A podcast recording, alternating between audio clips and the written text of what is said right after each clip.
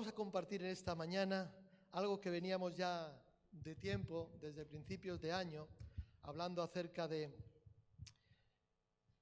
de las puertas espirituales.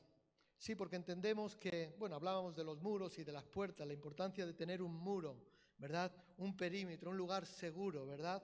Un lugar donde podamos sentirnos seguros. Cuando leemos el libro de Nehemías entendemos eh, y vemos que parece ser, o parece, o nos da la impresión de que todo el propósito por el cual regresa Nehemías, por el cual regresa el sacerdote Esdras y el grupo que llegaron de la cautividad de Babilonia, parece ser que el único propósito era reconstruir el templo y reconstruir primeramente la muralla, el perímetro, ¿verdad? Porque cuando ellos llegaron se encontraron la muralla y las puertas, el muros derruidos y las puertas, como dice la palabra, quemadas a fuego.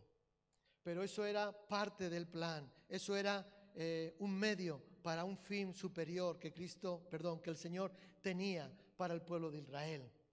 No era otro que la restauración del culto a Dios, porque el pueblo de Israel se había vuelto a la idolatría. De ahí la causa por la cual fueron deportados a Babilonia. Dios permitió a Nabucodonosor, como dice su palabra, mi siervo, que fueran llevados y fueran cautivos durante 70 años. Porque el fin no era reconstruir la muralla, el fin no era reconstruir el templo, el fin era de que el pueblo se volviese al culto a Dios, restaurar el culto a Dios. Y decíamos que los muros son lo que nos dan identidad, los muros son lo que, lo que, nos, lo que nos define, lo que somos como personas, lo que somos como creyentes, como hijos de Dios. ¿Hay aquí algún hijo de Dios? Aleluya a hijos y hijas. Amén. Gloria al Señor. Las puertas decíamos que son para abrir y para cerrar. Por ejemplo, a esa puerta ahora está medio abierta y ahora está cerrada. ¿no? Por ella entramos, por ella salimos, por ella deambulamos. Ahora, abrirlas a qué? A la bendición de Dios, a la presencia de Dios, a relaciones sanas, a relaciones bendecidas, ¿verdad? Relaciones que me pueden aportar algo, no relaciones tóxicas.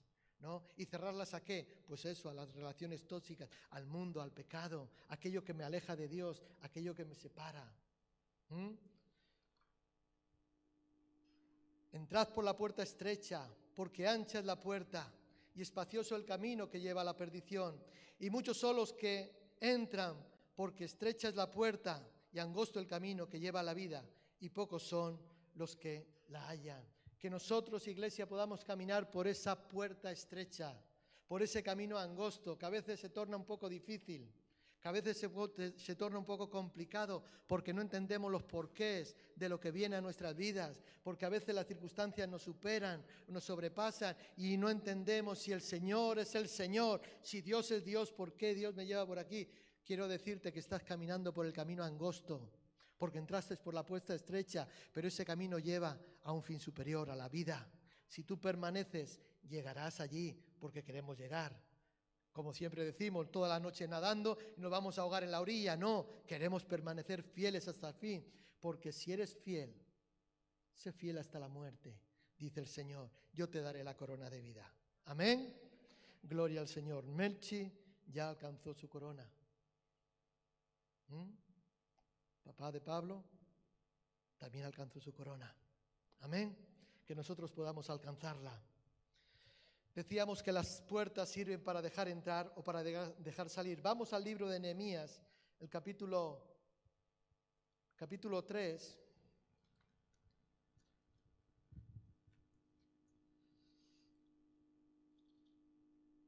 El versículo 26. Hoy vamos a estar hablando acerca de la puerta de las aguas. ¿Recuerdan que estuvimos hablando acerca de la puerta de la, puerta de la fuente? ¿Sí? Hoy vamos a hablar de la puerta de las aguas, una de las doce puertas que había alrededor de la muralla de, Jerusalén. Dice la palabra del Señor en Nehemías capítulo 3, versículo 26, y los sirvientes del templo que habitaban en Ofel restauraron hasta enfrente de la puerta de las aguas, al oriente, y la torre que sobresalía. ¿Mm? Repito, y los sirvientes del templo que habitaban en Ofel restauraron hasta enfrente de la puerta de las aguas, al oriente, la torre que sobresalía. Que el Señor bendiga su palabra. Dice que fueron los sirvientes del templo. Yo no sé si aquí hay sirvientes. Levanta la mano para saber dónde tiro el golpe. Aleluya. Aquellos que sirven al Señor, aquellos que, que sirven en la iglesia, aquellos que sirven a Dios, aquellos que sirven en el templo. ¿Sí?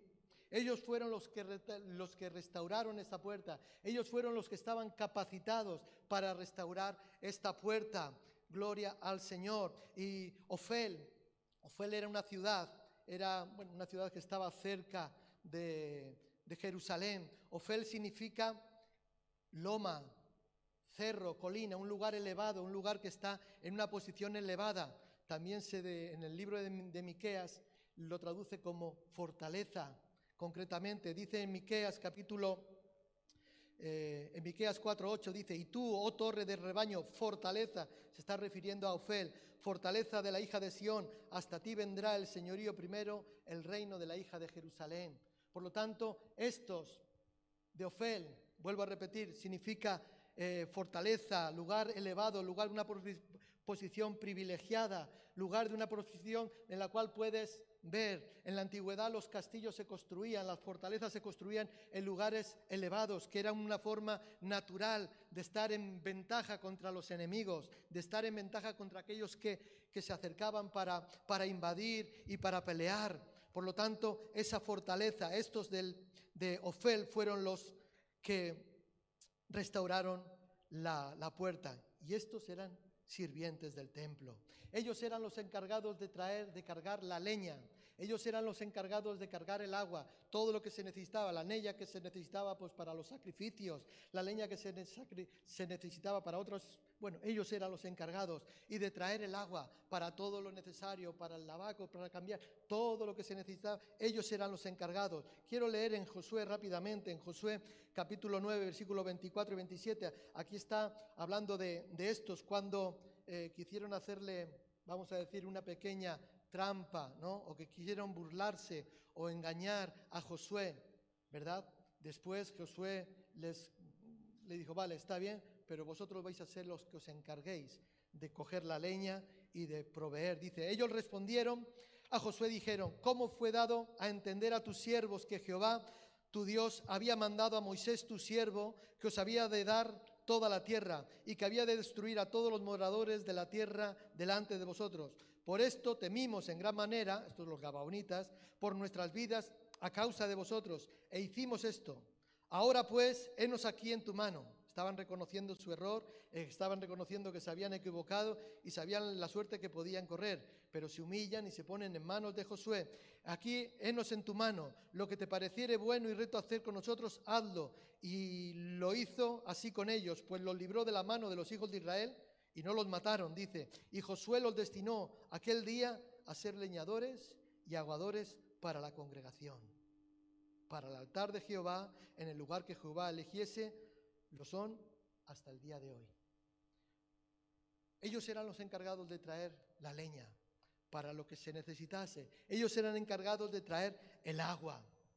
¿Mm? Ahora, esta puerta yo creo que es muy importante porque eh, fue restaurada, si leemos el texto bíblico en Nehemías, fue restaurada justamente después de la puerta de la fuente y fue restaurada por los siervos del templo, por los que servían en el templo. Amén. Y esto puede implica o nos puede hacer entender que solo puede ser reparado esta puerta, digamos una puerta espiritual, la puerta de las aguas, puede ser reparado por aquellos creyentes que, que caminan bajo la llenura del Espíritu Santo de Dios. No puede restaurarse de otra forma, sino por aquellos creyentes, por aquellos siervos que bajo la llenura del Espíritu Santo y que viven en lugares elevados, en las fortalezas, en las alturas de Dios y que sirven en el templo del Señor. Cualquier persona no puede restaurar esta, cualquier creyente no puede restaurar esta puerta. Y esta puerta es de vital importancia, como vamos a ver hoy con la ayuda del Señor. Esta puerta era una puerta que permanecía cerrada todo el año, bueno, casi todo el año, porque solamente se abría durante las fiestas, las fiestas principales del calendario judío. Ahí estaba la fiesta de las trompetas, ahí estaba la fiesta del día de la aspiración y la fiesta del día de tabernáculos. Es cuando esa puerta se abría, ¿verdad? Para que, bueno, la celebración pudiese, pudiese eh, celebrarse. Y concretamente en el último día de la fiesta de los tabernáculos eh, se llevaba a cabo una ceremonia que se denominaba la ceremonia del agua. La ceremonia del agua. Los sacerdotes sacaban agua del manantial del Siloé. ¿Recuerdan el manantial del Siloé? O sea, este manantial fue donde, donde Cristo eh, hizo barro al ciego y le dijo, vete y lávate en el estanque del Siloé, ¿verdad? y eh, los sacerdotes sacaban agua de este manantial del Siloé, pasaban por la puerta de la fuente y luego entraban por la puerta de las aguas que quedaba cerca del templo. Concretamente, a ver, eh, si nos ponemos, ¿cómo sería? Bueno, justamente si nos ponemos en la puerta, mirando al templo, sería al lado izquierdo del templo, concretamente donde, donde está. Imaginémonos el desfile de adoradores, de sacerdotes, de flautistas, ¿verdad? De, con las trompetas, danzando, ¿verdad? Y llevando, y llevando eh, o sea, por el sacerdote, siendo guiados por el sacerdote al estanque, como decíamos, donde Jesús le dijo al ciego que se lavase después de haber puesto barro en sus ojos, ¿verdad? El sacerdote iba con dos jarras, una, o sea, dos jarras de oro. Una era para llenarla de vino la otra era para llenarla de agua, ¿verdad? Y eh, bueno, cogían una se llena de vino y otra cogían el agua del Siloé, de, esa piscina. Y mientras las flautas continuaban tocando y el coro de los israelitas, el, bueno, el, coro, bueno, la compañía, ¿verdad? De todos los que, de, de los que iban, ¿verdad? Iban cantando, recuerdan el Salmo 118, porque para siempre es tu misericordia. Bueno es el Señor, porque para siempre es tu misericordia. Iban cantando y recitando el Salmo 118 y después regresaban al templo por la puerta de las aguas. Y ahí una trompeta era que cuando sonaba la trompeta el sacerdote era que estaba entrando en el área del templo, en el templo de Jerusalén, y que se estaba acercando al altar donde allí había dos, digamos, eh, dos cubos, dos cubetas dos recipientes, ¿verdad? En uno se vertía el vino y en otro se vertía el agua, el agua del Siloé. Ahora, esta ceremonia era una ceremonia que en la fiesta de los tabernáculos se utilizaba o se usaba, bueno, se hacía con el fin, con el propósito de agradar a Dios por su generosidad, por su bondad, por la provisión que había traído al pueblo durante ese tiempo, pero también para pedirle que provea lluvia, que provea la lluvia para las cosechas del próximo año. Hoy en día no estimamos el agua como tal, abrimos el grifo y sale. Bueno, aquí, pero hay lugares donde el agua es escasa y donde el agua, yo recuerdo de, niño, porque ahora sí, pero de niño yo recuerdo que muchas veces teníamos que ir a buscar agua al río para poder lavar, porque escaseaba, porque no había, o porque las, eh, las vamos a decir, eh, las canalizaciones pues no eran adecuadas, entonces se perdía. Y recuerdo de y era importante el agua. El agua es importante. Y aquí el pueblo de Israel celebraba esta fiesta y celebraba, digamos, hacían esta celebración con el propósito primero de, agradar de agradecer a Dios por la provisión. ¿Sí? ¿Cuántos están agradecidos a Dios por la provisión?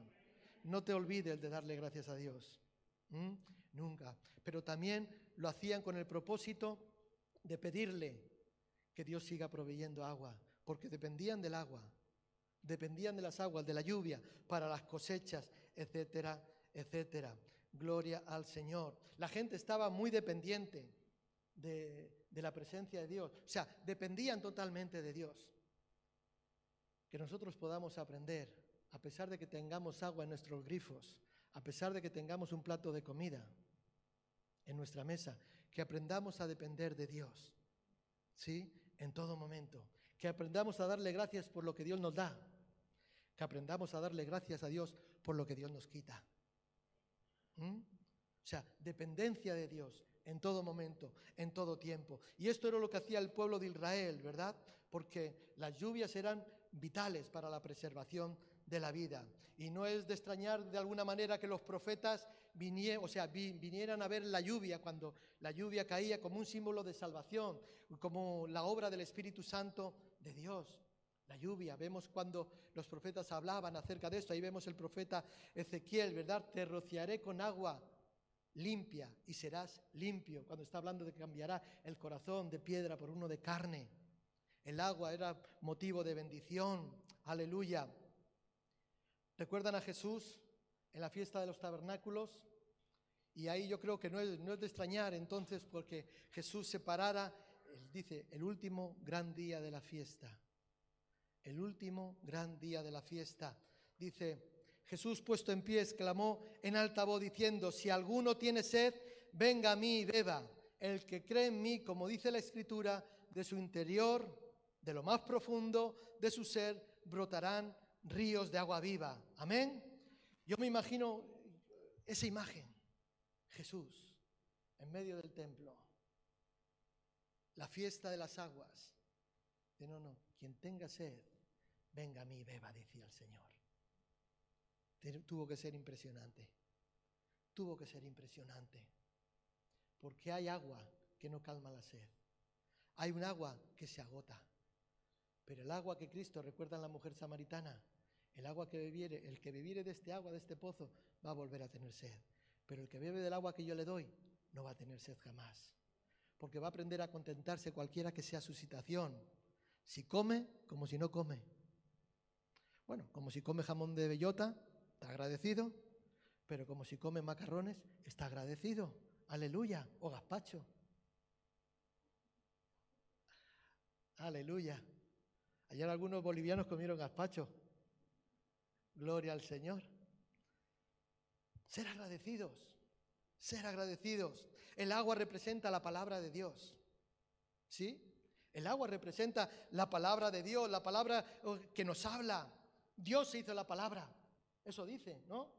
El verbo, la palabra, se hizo carne y habitó entre nosotros. Dios mismo, la palabra de Dios, se hizo carne y habitó entre nosotros. El Evangelio, yo creo, mira, muchas veces pensamos que, no sé cómo decirlo, que la palabra, que el Evangelio es para gente que ha estudiado en el seminario, para gente docta en, el texto bíblico, para gente con estudios, con capacidades. Pero fíjate, en el tiempo de Jesús, la gente que tenía estudios, la gente que, que, que se supone que conocían las escrituras, no supieron reconocerle, no entendían, por eso les hablaba por parábolas, para que oyendo no entiendan nada. ¿Por qué? Yo creo que el Evangelio es para, para mentes simples, para mentes simples. Y no digo que una mente simple no sea alguien que tiene estudios, cuidado, no me entiendan mal. Yo creo para mentes simples, mentes que se, que se humillan, que se, que se, se, vuelven ¿eh? a la palabra del Señor. Porque la revelación de la palabra a veces viene en formas tan inusuales, tan sencillas, ¿sí? A veces yo siempre le digo a los hermanos cuando estamos en el discipulado, mira, hay una parte de la revelación de la palabra que nos la va a dar nuestro conocimiento, nuestro estudio, ¿sí? Entendemos mejor cuando estudiamos. Eh, yo el otro día les compartí aquí el viernes, pues bueno, acerca del asno. Algunos no se les va a olvidar el asno ya en su vida. Van a recordar. Pero resulta que eh, lees la palabra, estudias la palabra y hay un conocimiento, ¿no? Cuando tú estudias hay un conocimiento que, que te viene del mismo estudio, ¿vale? De la misma, eh, de la misma, ¿cómo diría? De la misma eh, rutina de leer, etcétera, etcétera, de sumergirte en la palabra de Dios, de tratar de entender. Esta mañana hablaba con Chomin y me venía un poco traumatizado porque no acababa de entender, bueno, el trabajo que yo les dejé hace un par de semanas, el día del ayuno, y está ahí un poco estudiando, mirando. Yo le digo, sumérgete, sumérgete. Quizás tienes que bajar más abajo, sumérgete. Aleluya. ¿Eh? Pero yo creo que es para mente simple. ¿Recuerdan la, la escena de Pedro y Jesús cuando iban a entrar al templo y les piden, bueno, tenían que pagar, los mayores de 20 años tenían que pagar. Aquellos dos denarios creo que eran, dos estarteros, no recuerdo bien. ¿Recuerdan? ¿Qué le dice Jesús a Pedro? Bueno, que haga lo que siempre ha hecho, pescar. Vete, echa la caña y el primero que saque, bueno, ahí está.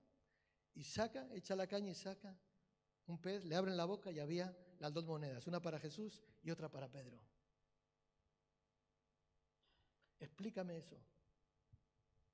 Explícame eso, venga, hazme teología. ¿Cómo entendemos eso? Por fe. Un milagro, por fe. Ahora, a veces queremos ver, ¿no?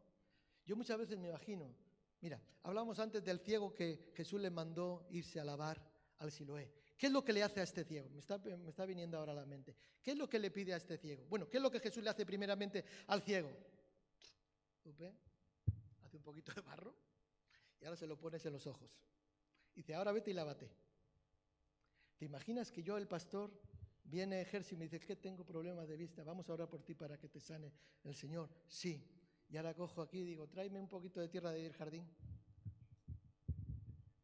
Y se lo unto a Jersey. ¿Ustedes qué pensarían? ¿Que estoy loco? ¿O que soy un curandero? ¿O que esto es diabólico? ¿Que esto es no sé qué? Piensen, mentes sencillas. A veces queremos tratar de comprender las cosas de Dios con nuestra mente racional y no. Que podamos recibir la revelación de la palabra porque nos introducimos, porque nos sumergimos. La palabra de Dios es viva. ¿Sí? Amén. La palabra de Dios nos habla y Dios se hizo palabra. Jesús es el que nos purificó con su palabra y con su Espíritu Santo. Dice en Efesios capítulo 5, versículo 25 y 26, esposos, aquí está hablando de los esposos, atención esposos, amen a sus esposas, así como Cristo amó a la iglesia y se entregó por ella para hacerla santa. Él la purificó, lavándola con agua mediante la palabra. Él la purificó, lavándola con con agua mediante la palabra. El término hebreo que se utiliza para palabra, perdón, para, para agua es mayin, no sé si está bien pronunciado, mayin. Y este mayin, esta palabra tiene dos aplicaciones concretas. Una de ellas, la primera es, se refiere a agua o a echar agua, a regar, sí, esparcir agua. La otra habla de semilla, de simiente, de semilla. La, ¿Recuerdan la parábola del sembrador? La semilla.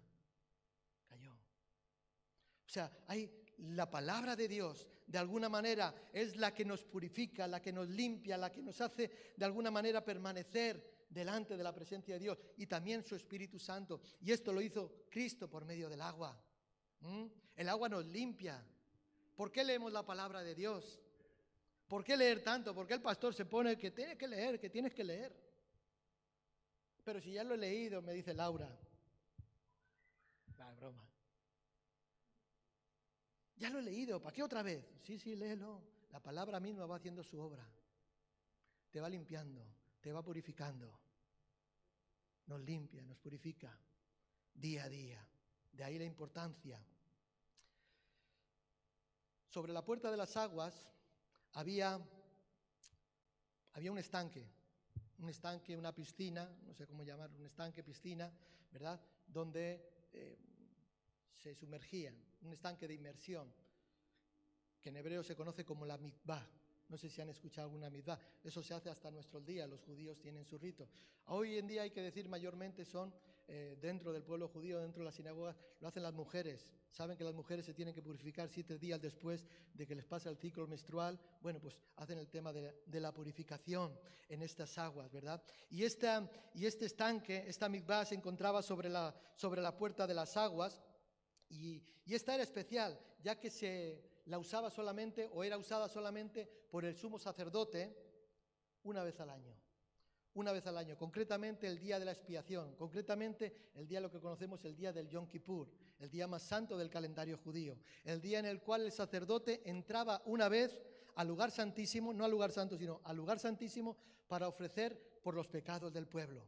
Y no podía entrar de cualquier manera, tenía que entrar limpio. Y allí llegaba el sacerdote y no se sumergía una vez, ni dos, ni tres, se sumergía cinco veces. Cinco veces para poder entrar a la presencia del Señor, para poder pedir perdón por los pecados de toda la nación. El Milbá es el lugar de la inmersión en el agua, la inmersión en el agua. Y esta representa la muerte y el inicio a una nueva vida espiritual, el bautismo. ¿Sí? Eso es lo que representa el, bautismo. Muero con Cristo, resucito con Cristo una nueva vida, dando testimonio. Eso es lo que es el bautismo, ¿eh? sumergirnos. Esto fue lo que Cristo le explicó a Nicodemo, ¿recuerdan? ¿Qué le dijo? en verdad te digo que el que no nace de nuevo no puede ver el reino de Dios. Ay, ¿cómo puede hacerse eso? Le dijo Nicodemo. ¿Tengo que entrar otra vez en el vientre de mi madre? El Evangelio es para mentes simples. Dice, no, no, no, de cierto, de cierto te digo, Nicodemo, que el que no naciere del agua y del Espíritu no puede entrar en el reino de Dios. El agua, la palabra de Dios. La mitzvah es más que una limpieza corporal en aquel tiempo. El bautismo yo creo que es más que una inmersión bajo las aguas.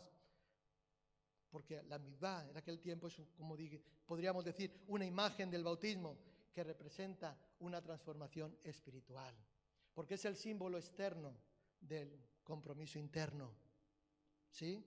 Porque el bautismo no me salva, me salva a Cristo y ya lo acepté como mi Señor y ahora quiero dar testimonio de fe, por eso me bautizo, me bautizo, por eso me sumerjo en las aguas, muero con Cristo, resucito con Él. Amén. La inmersión en el agua es una señal externa de un compromiso interno, un cambio que ha ocurrido en nosotros. Dejamos en el agua al viejo hombre para salir a una nueva criatura. Ahora, el agua y la palabra en la Biblia también representan, o sea, el agua en la Biblia, perdón, representa la palabra de Dios. Hemos dicho, dice en Efesios capítulo 5, el texto que hemos leído anteriormente, así como Cristo amó a la iglesia y se dio a sí mismo por ella para santificarla, habiéndola purificado por el lavamiento del agua con la palabra, a fin de presentársela a sí mismo una iglesia en toda su gloria, sin que tenga mancha, ni arruga, ni cosa semejante, sino que fuera santa e inmaculada. Aleluya. Conforme vamos conociendo más la palabra de Dios, vamos siendo más limpios. Conforme nos adentramos en conocer la palabra de Dios, vamos siendo purificados. Así que purifícate. La palabra de Dios es la obra que hace en ti, es la obra que hace en cada uno de nosotros. Por lo tanto, el agua en la Biblia representa la palabra de Dios. El bautismo en agua no era originalmente un acto cristiano. Muchas veces pensamos que esto comienza con el cristianismo. No, no era originalmente un acto cristiano, porque lo podemos ver a lo largo del Antiguo Testamento. Los hijos de Israel, cada vez que venían delante de Dios, se limpiaban con agua.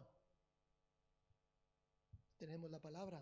Pueden leerlo. Los sacerdotes tenían que limpiarse, se hacían el baño ritual de la mikvah, ¿verdad? O la limpieza ritual personal para poder ministrar al Señor, para poder servir en el templo, para poder servir en el tabernáculo. ¿Mm? Esto lo hacían regularmente. La mujer iba a través de una mikvah una vez al mes, después de que pasaba el ciclo menstrual, a los siete días tenía que purificarse en las aguas. No había otra forma. No era raro que la gente de Israel, o sea, ver a la gente de Israel sumergiéndose en el agua. Gloria al Señor. Y cuando hablamos del agua, hemos dicho que el agua representa en la Biblia la palabra de Dios tú y yo tenemos que, por lo menos los que sirven en el templo, por lo menos los siervos y siervas de Dios, tienen que estar constantemente lavándose y purificándose. ¿Cómo? ¿Nos vamos al río? No, la palabra de Dios nos limpia, la palabra de Dios nos purifica. Amén. Por lo tanto, si tú quieres restaurar la puerta de las aguas, tienes que continuamente estar purificándote cuando vienes a la presencia de Dios. Hemos dicho que en la parte de arriba había, estaba esta pozo, eh, este estanque, este, esta eh, ¿verdad? Pero en la parte interior de la puerta de las aguas había una sala, un salón que estaba como, digamos, como, eh, bueno, la parte de dentro. Y este salón se conocía como la cámara Actinus. Aptinus, no sé cómo se refiere, es un, término eh, latino, romano, ¿verdad? Actinus. Ahora, era el lugar donde se, preparaba el incienso que se quemaba en el incensario de oro, que estaba allí en el lugar santo, ¿verdad? O sea, eh, eh, cuando el sacerdote entraba con los carbones encendidos, derramaba incienso y con los carbones encendidos que habían sido traídos desde el altar del sacrificio, porque no se podía encender con otro fuego, sino con aquel que había sido sacado del sacrificio. Así que cuando vengas a ofrecer sacrificios a Dios, que sea del fuego del altar. Y recuerden que el altar se viene a, a predicar. ¿Se viene a predicar? ¿A qué se iba al altar? Ustedes son muy espirituales. Yo es que no soy tanto. Al altar se iba a morir. Al altar se iba a morir. Cualquier corderito, cualquier buey, a morir. A morir. Así que cuando tú vengas al altar, delante de la presencia de Dios, vienes a morir, ¿verdad?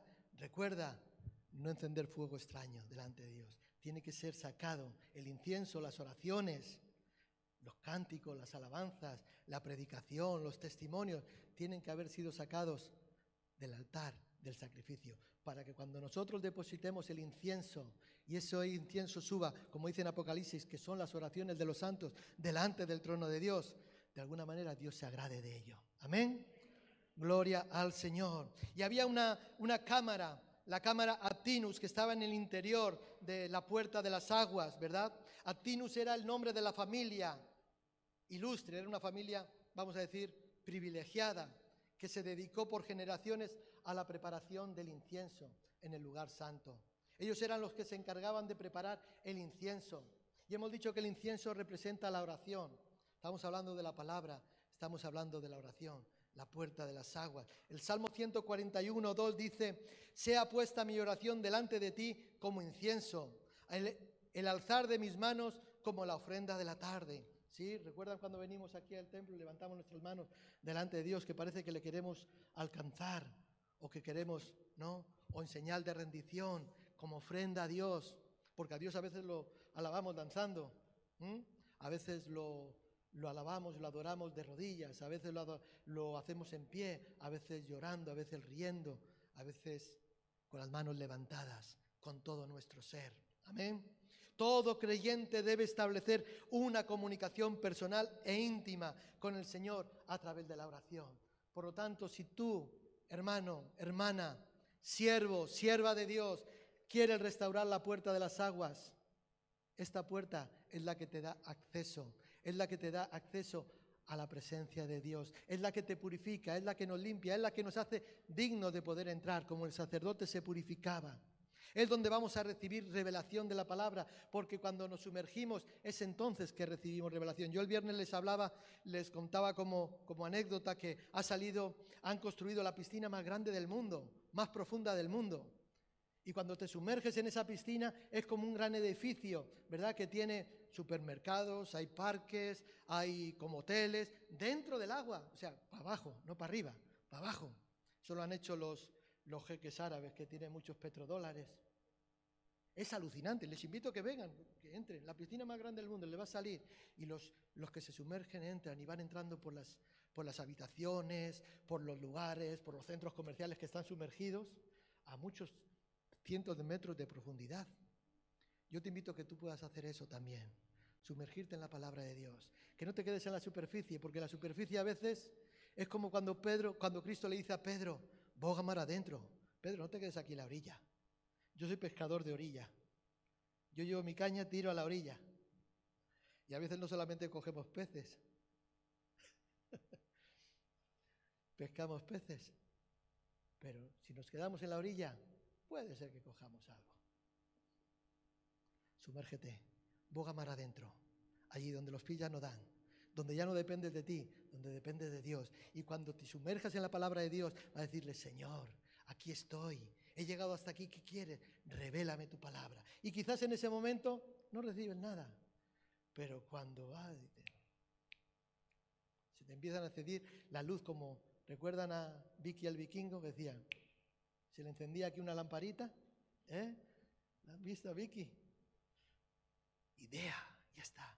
Y Dios te trae y te habla en el momento adecuado, en el momento que tú necesitas. Esa palabra que no te la ha revelado ni el pastor, ni tu marido, ni tu esposa, ni ningún... No, te la ha revelado Dios mismo por medio de su Espíritu Santo, porque tú buceaste en la palabra. Y la palabra lo que hace es purificarnos. Ahora, todo esto tiene que ir regado con la oración. Con la oración. ¿Para qué? Porque es el medio que tenemos para comunicarnos con Dios. Nuestra oración no puede ser de cualquier manera. No. La oración tiene que subir como olor grato delante de Dios. Y para eso tenemos que estar purificados por la palabra. Lo voy a decir de otra manera. La palabra encarnada en ti, la palabra hecha viva en ti, la palabra rema, no la palabra escrita, no la palabra oída, no la palabra dicha, sino la palabra encarnada en tu vida. ¿Qué quiere decir? Que estás poniendo en práctica, que estás aplicando los principios bíblicos en tu vida. ¿Mm? O sea, ayer creo que fue Ligia, ayúdame. Eh, lo que predicas, ¿cómo era? Ayúdame, ayúdame. Hacer lo que predicas, ¿no? Ay, qué bueno, me lo vamos a aplicar. El que predica, aplica. El que predica, aplica. O sea, ponerlo en práctica. Yo te lo digo en esta tarde, para que no se quede solo aquí con el pastor, que es el que predica. Aleluya. Te lo digo a ti. El que lee la palabra de Dios, el que se introduce, el que se purifica con la palabra de Dios, que aplique la palabra de Dios, que ponga en práctica, que encarne la palabra de Dios. Lo voy a decir de otra manera, porque hay muchas formas de decirlo. Que Cristo sea real en tu vida, que Cristo sea el Señor en tu vida, que Cristo sea el que camine. Como, ¿recuerdan el asno? Tú y yo somos asno, pero Cristo va encima. Cristo es el que guía, Cristo es el que nos gobierna, Cristo es el que nos lleva. Amén. La palabra de Dios. Vamos a ponernos en pie. Esta puerta es necesaria. Si estás sirviendo, solamente tú lo puedes restaurar. Por medio y la ayuda del Espíritu Santo de Dios. No hay otra forma. Puertas espirituales. Puertas espirituales. Vamos a orar en esta mañana. Padre, te damos gracias, Señor. Gracias por tu palabra, Dios mío, que nos enseña, que nos ayuda, que nos instruye, Señor. Señor, y sabemos que cuando venimos delante de ti, sabemos que tú siempre nos escuchas, Señor. Señor, y esperamos que en esta mañana, en esta hora, Dios mío, nuestras oraciones, Señor, puedan llegar hasta el cielo, hasta tu misma presencia, oh Dios. Señor, porque realmente, aunque tú lo conoces todo y adelante de ti no podemos ocultar nada, venimos delante de ti con corazones sinceros, Señor. Señor, sin doblez, sin apariencia, Señor. Venimos uh, delante de ti tal como somos, Dios mío, tal como tú nos tienes, Señor entendiendo, Dios mío, Señor, que hay cosas en nosotros que no están bien, Señor, pero es tu palabra, Dios mío, Señor, es tu palabra la que nos purifica, es tu palabra la que nos limpia, es tu palabra la que nos hace acepto, Dios mío, para poder estar delante de ti, Señor, como le dijiste a Pedro. Oh, vosotros ya estáis limpios por la palabra, pero es necesario que yo te lave, Pedro. Señor, límpianos más y más, Dios mío. Limpia nuestra mente, nuestra conciencia. Limpia nuestros pensamientos, Dios mío. Limpia nuestro cuerpo. Limpia nuestra vida por tu palabra, Señor. Damos gracias por tu palabra, Señor, que nos limpia y nos purifica, Señor. Oh Señor, síguelo haciendo, Señor. Señor, como dice tu palabra, purifícame y seré más limpio, Dios mío. Límpiame y seré más blanco que la nieve, Señor. Límpianos más y más, Señor. Oh Jesús, Jesús, haznos dignos de ti, Señor. Oh Señor, no pases de largo, Dios mío. No escondas tu rostro ante los pecados del pueblo, Señor. No escondas tu rostro ante nuestros pecados, Dios mío, Señor. Límpianos, purifícanos, Señor, en este día, en esta hora, Dios mío. Borra las iniquidades, borra los pecados. Padre, haznos afectos delante de ti. Sigue purificándonos, Dios mío. Síguenos limpiando porque somos siervos tuyos. Somos tus hijos, Dios mío. Y queremos servirte, Señor. Así como estos de Ofel, Dios mío, que eran los que servían en el tiempo, fueron capaces, los únicos adecuados para restaurar esta puerta. Nosotros, Dios mío, queremos hacerlo también. Ayúdanos, Señor. Ayúdanos, Señor, como te decía el, rey David, crea en mí, oh Dios, un corazón limpio, un corazón puro, un corazón sincero, un espíritu recto dentro de mí, Señor. Ayúdanos, Dios mío, Señor. Queremos vivir en santidad para ti, Señor. Queremos vivir, Dios mío, Señor, sin apariencia, Dios mío. Límpianos más y más porque todavía hay cosas, Dios mío, en nuestras vidas que no están bien, Dios mío. Porque todavía hay cosas, áreas en nuestra vida que tienen que ser cambiadas, que tienen que ser restauradas, Dios mío, transformadas, limpiadas, Dios mío. Límpianos más y más. Si tú nos limpias, seremos limpios, Dios mío. Padre, porque no hay obra, no hay nada que nosotros podamos hacer, pero si tú, por medio de tu palabra, por medio de tu Espíritu Santo, Dios mío Señor, y que después podamos venir delante de tu presencia a ofrecer sacrificio, Dios mío. Y que nuestras oraciones, Dios mío, traspasen, Dios mío, estos techos, Dios mío, y puedan llegar al trono de la gracia, a la misma presencia del Dios nuestro. Padre, te adoramos y te bendecimos, Señor. Padre, yo te pido en esta mañana y te ruego que guardes tu palabra en cada uno de mis hermanos que aquí están, Señor. Que esta palabra, Dios mío, pueda llegar incluso a aquellos que nos están siguiendo a través de las redes sociales, Dios mío. Es más, que esta palabra pueda llegar a aquellos que quizás en otro momento, Dios mío, Señor, en diferido puedan escucharlo en las redes sociales, Señor, o por el medio que sea, Señor, que tú bendigas, Dios mío, y nos ayudes, Señor a guardar tu palabra, Señor. Que esta palabra pueda ser encarnada, Dios mío, pueda ser vivificada en nuestras vidas, Señor. Padre, queremos vivir para ti, Señor. Queremos agradarte a ti, Señor. Queremos ser como tú eres, Jesús. Ayúdanos, Señor. Haz lo posible. Yo te lo ruego en el nombre de Jesús. Amén. Y amén. Gloria al Señor. Amén.